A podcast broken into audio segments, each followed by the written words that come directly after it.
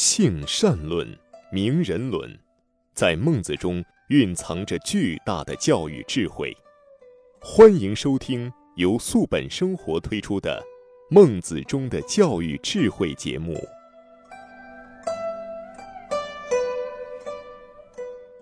听众朋友，大家好，欢迎您收听《中华文化大讲堂之孟子中的教育智慧》，我是主持人雅青。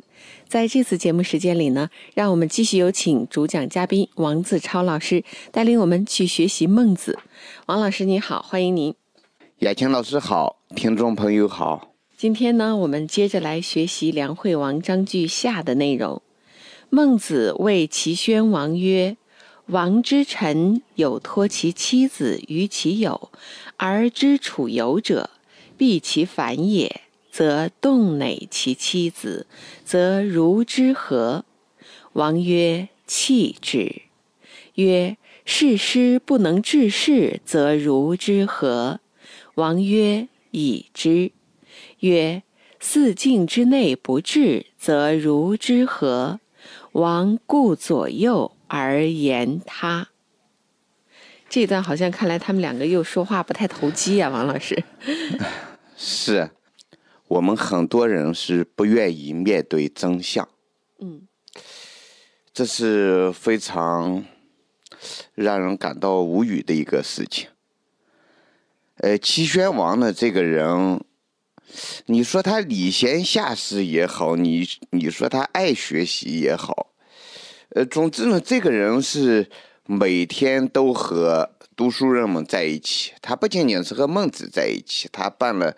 著名的稷下学宫，有很多人是有奇思妙想的。你比如说像周衍这样子的人，啊，就是谈论纯哲学的问题，谈论纯宇宙观的问题，他也把他给供养起来。当时有法家、兵家，当然墨家他是不被供养的。呃，不是说齐宣王不给他们一份礼遇。墨家是看不起被别人供养，在稷下学宫当中，哈，呃，每一个学者，就是他都可以带着一群人，而且呢，当然他是要学术领袖，有一定影响力的学者。你像孟子，齐宣王不是供养孟子一个人，孟子一出门是几十辆车在后边跟着，几百人跟着他，这几百人都是他的学生。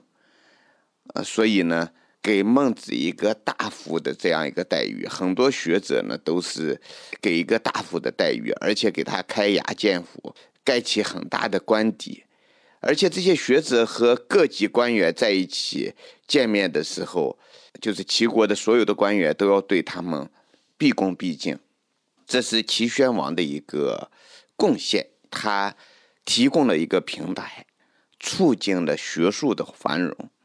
但是呢，齐宣王因为听大家伙的议论特别杂，自己呢又没有一个坚定的信仰，就是你像孟子，他是属于有信仰者，而齐宣王呢，他属于一个功利主义者，他总想急功近利，就是你说的那些东西，好听是好听，这个逻辑上也能自洽，但是呢。实现起来周期太长，这是齐宣王他心里边比较担忧的。还有一个呢，就是他的巨大的财富和权势，然后呢就阻碍了齐宣王去真正按一个儒者的标准去做事。因为做一个儒者是一个特别艰苦的事情，他要把生物属性生命当中很多。让人感觉到快乐的事情，让人感觉到刺激的事情，要把它给扔到一边去，要做一个真正能够格物致知、诚意正心、修身齐家治国平天下的人。你像孟子可以做到，不见得齐宣王可以做到。王老师，嗯，这个时候我觉得齐宣王是不是还没有准备好去听孟子说的的这些道理？嗯，有些学生没有准备好，老师说早了，可能效果不太好。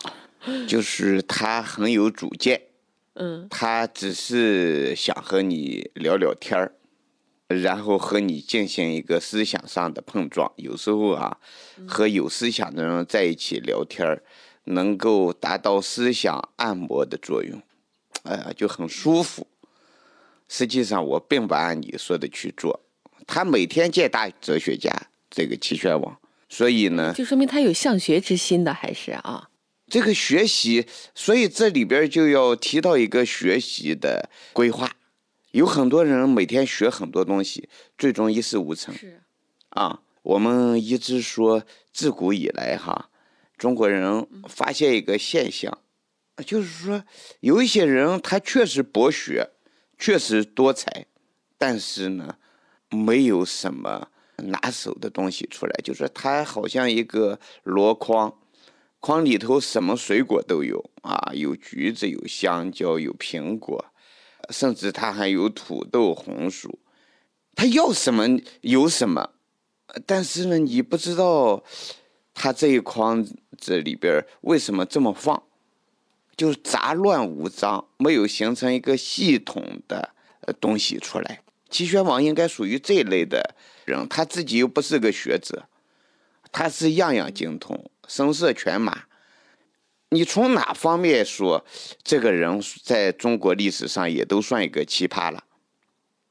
但是呢，呃，他也和很多哲学家在一起聊天他听不进去话去。如果说他只是做这么一个，反正我就这一辈子我该享受的都享受了，我就这么规划我的人生，这也是可以的。但是作为一个做学问的人，你如果东一榔头西一棒槌，你什么也往进。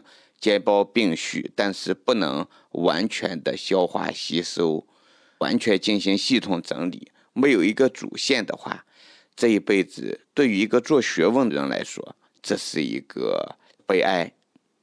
所以，我们说做学问，为学还是要专呢。嗯，对，他得要有个主线，然后要有规划，真正的名垂青史的。你像我们这么说。如果放在历史当中考量齐宣王的名气，或者他对整个历史所做出的贡献和孟子相比，那就是一个天上一个地下。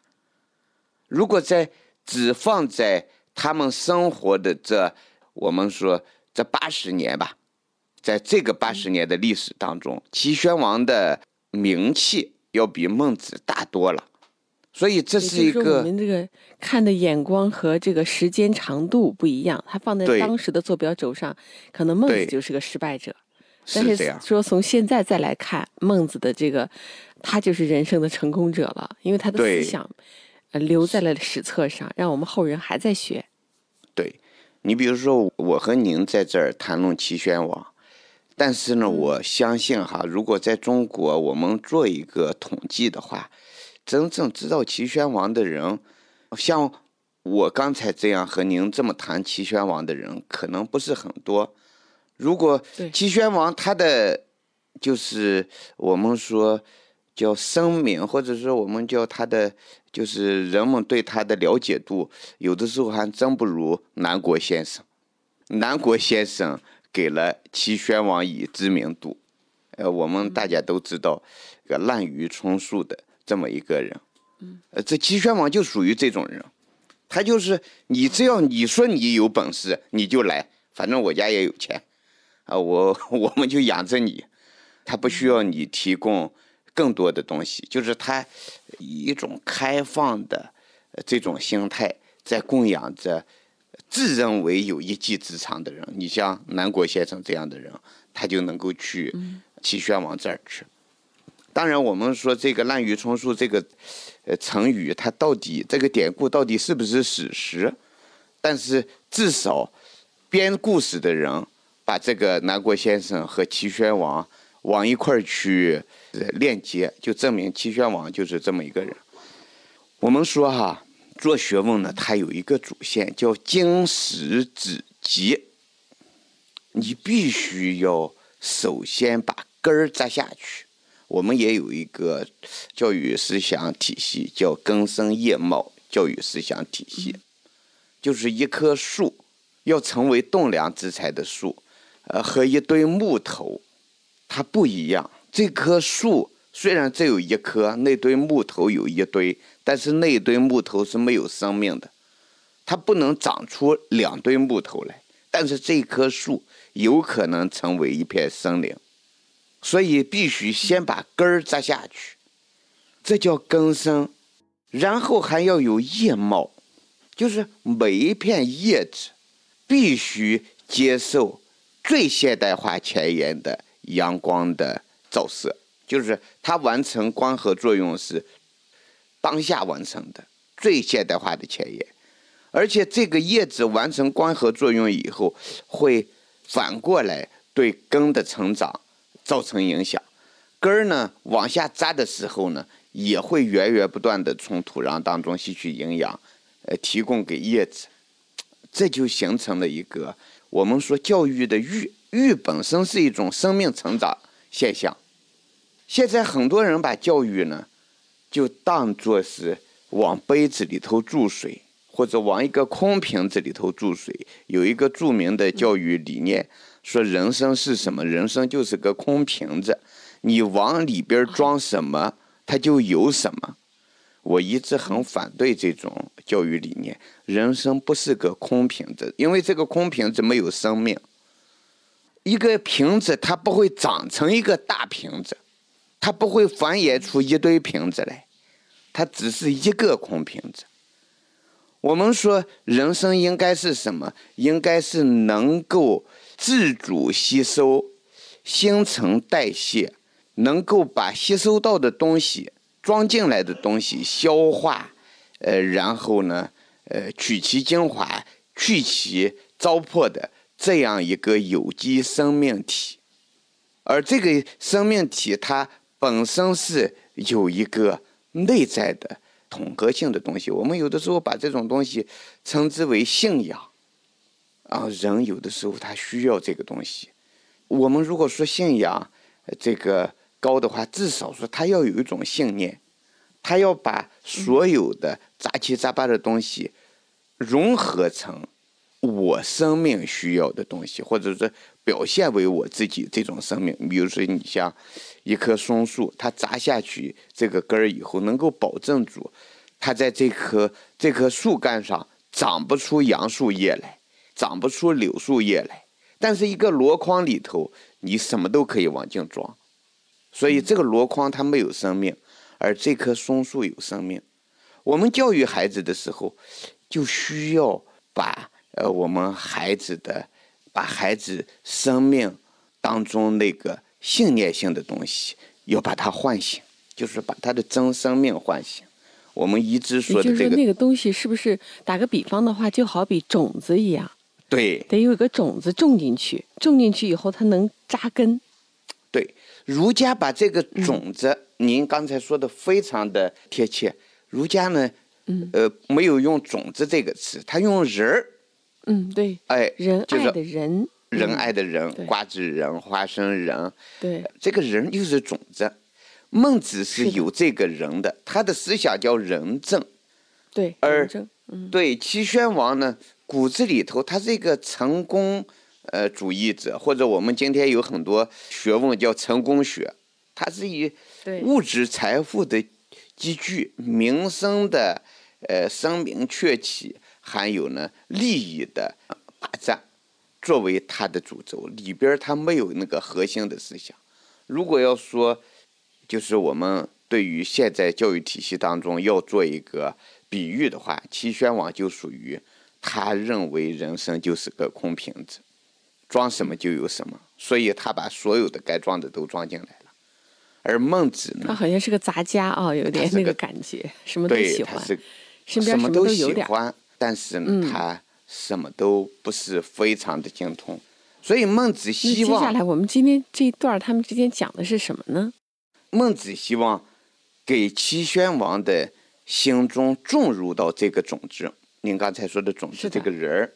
所以孟子打个比方说，因为齐宣王对孟子很客气，但这并不能使孟子放弃他的政治原则。孟子有政治原则，而齐宣王呢没有原则。这次孟子他用他惯用的步步深入的手法，先问宣王说：“假如哈，你有一个臣民，他把妻子和儿女托付给朋友照顾，自己呢到楚国去游试去了。可是等他回来的时候，妻儿老小都处在一种饥寒交迫当中，你说他该怎么办呢？答案明显不过，这样的朋友只能是绝交，对吧？所以呢，对，王爷气质。王爷气质。孟子他又接着问说：“对，如果有一个监狱管理员，他管不好他的下级，嗯，那怎么办？事实呢，就是呃，监狱管理员，或者我们说，他也包括这个事实，类似于今天的地方法院、检察院和监狱，还有就是司法部门和公安部门，它是合起来叫事实，不像我们今天分的这么清楚。他管不好他的下级，该怎么办？是是该怎么办？撤了他职呗。齐宣王不假思索，对吧？然后齐宣王就万万没想到，他的正确回答，相当于是一种引火烧身。因为孟子接着就问：假如这个国家没有治理好，又该怎么办呢？这个问题是不能问的，对吧？国家没有治理好，嗯该怎么办？嗯，哎呦，这话就这就是要追究责任了。尖锐，直接问到他自身的问题上了。对，齐宣王不能说是就大家伙起来把我推翻，对吧？嗯，然后他顾左右而言他，左顾右盼，把话茬儿支开。哦，今天这个天气挺好啊，昨天下雨，今天不下了。他不回答问题，他不说这个话了，就是挺有意思这段对话。是嗯，好像我们生活中谈话也是这样啊、您不是上次给我们举例子说跟学生之间的对话，有的时候学生问的问题，呃，他一再问您去过哪哪哪儿，去过哪哪哪儿没有，然后您当时也是好像看着最初的时候是有点顾左右言他，但是您这个顾左右言他是有您的考量的，有您的考虑。对，嗯就是说我们要把提问者对于学生来说，我们这个节目叫《孟子中的教育智慧》，我们在嗯和学生在教育的过程当中，当学生问的问题支离破碎，就是他不在道上的时候，我们得把他带到道上来，因为我们是个传道者，就是让他顺着他的话去走了。对，不能顺着他的话去走。但是我们发现他有一些某一些毛病、某一些缺点的时候，我们得直接去击中他呃外边的那个呃非常厚的壳，让它真正开始找到这种种子的状态。您刚才说的种子，有个非常有意思的现象啊，就是种核桃的时候，就是核桃树，大家都知道哈。核桃大家也都吃过，要种核桃的时候是需要把那个核桃的那个尖儿拿锤子敲一下，稍微开裂一点点儿，然后才把这个核桃给埋在土里头。因为那个外边这个壳如果太厚的话，里边那个仁儿没办法成长，有可能就给捂死，嗯对，捂死在里边了。所以呢，需要拿锤子轻轻地敲一下那个尖儿，一敲这个尖儿呢，整个核桃的这个壳多少会有点破裂，然后有助于里边的那个仁儿把它给冲破这个厚重的壳，然后这棵核桃树，核桃就有了生命，就真正成为一棵核桃树。但是呢，你还不能敲得太碎，一下敲碎了以后，那个核桃仁儿只能做食物了，它就不能够再能把它吃了，呃只只能把作为这个它吃了。种子让它长树是长不出来了。对，对，我们也有一个说法，就是鸡蛋从外嗯边破碎，它就是个食物；从内在呃生发，它就是一个生命。如嗯何唤醒一个呃人内在的这个道德理性生命，这是一个技术活儿，这也是一个艺术。所以，是孟子在这儿就是千方百计让齐宣王看到自己内在的那个柔韧性的这个人性种子。王顾左右而言他，这儿呢也能够感觉到齐宣王的一种羞愧，有一些东西不能碰，人特别是对于孩子来说，呃，他拒绝接受真实，他就愿意在虚假当中生活。当你把真实，嗯，展现给他看的时候，他自己很难接受，所以他才会逃避去回答问题。当然，齐宣王可以的，他逃避那是他不准备成长，那我们也没有办法，他是王，呃，你又不能杀了他，他有杀你的权利。但是我们对孩子来说，在这儿还需要乘胜追击，不要回避问题，照直回答，嗯，对吧？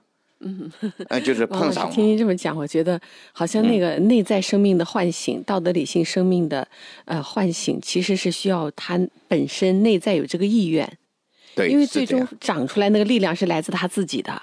对那我们外力只可能是千方百计的去想办法，去诱、去引诱，不是说就是去唤醒他，去做一些外围的工作。就像孟子跟齐宣王不断的一段一段的对话，就是想千方百计。您刚才说的引诱。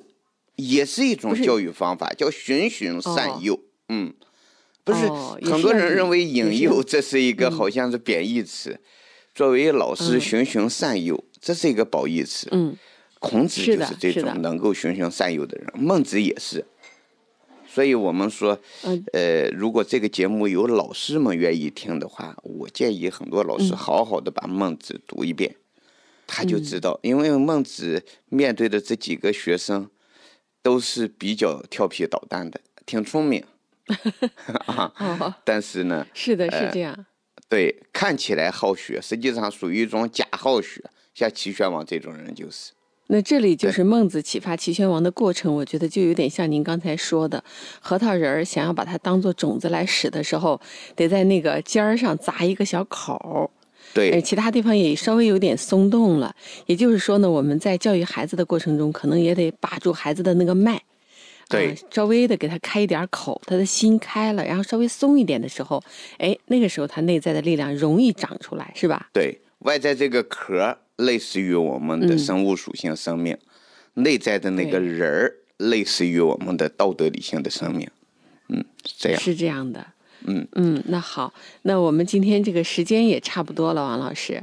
哎，是这样。嗯啊啊，那我们今天对于孟子章句的学习呢，就学了这么一段就是孟子呃问齐宣王：王之臣有托其妻子于其友而知处游者，必其反也，则动馁其妻子，则如之何？王曰：弃之。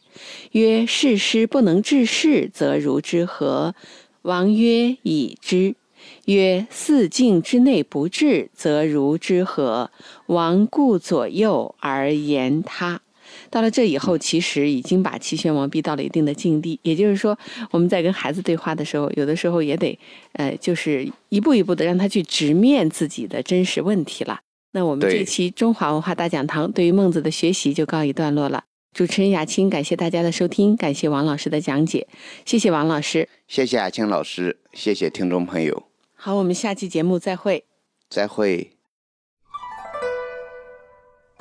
感谢您收听本期的《孟子中的教育智慧》节目。如果您喜欢我们的节目，可以在微信上搜索关注公众号“素本健康”，输入“孟子”，添加我们的官方微信。这样呢，就可以加入我们的听友群，和我们共同交流孟子的教育智慧了。再一次感谢您的收听，下一次节目再会。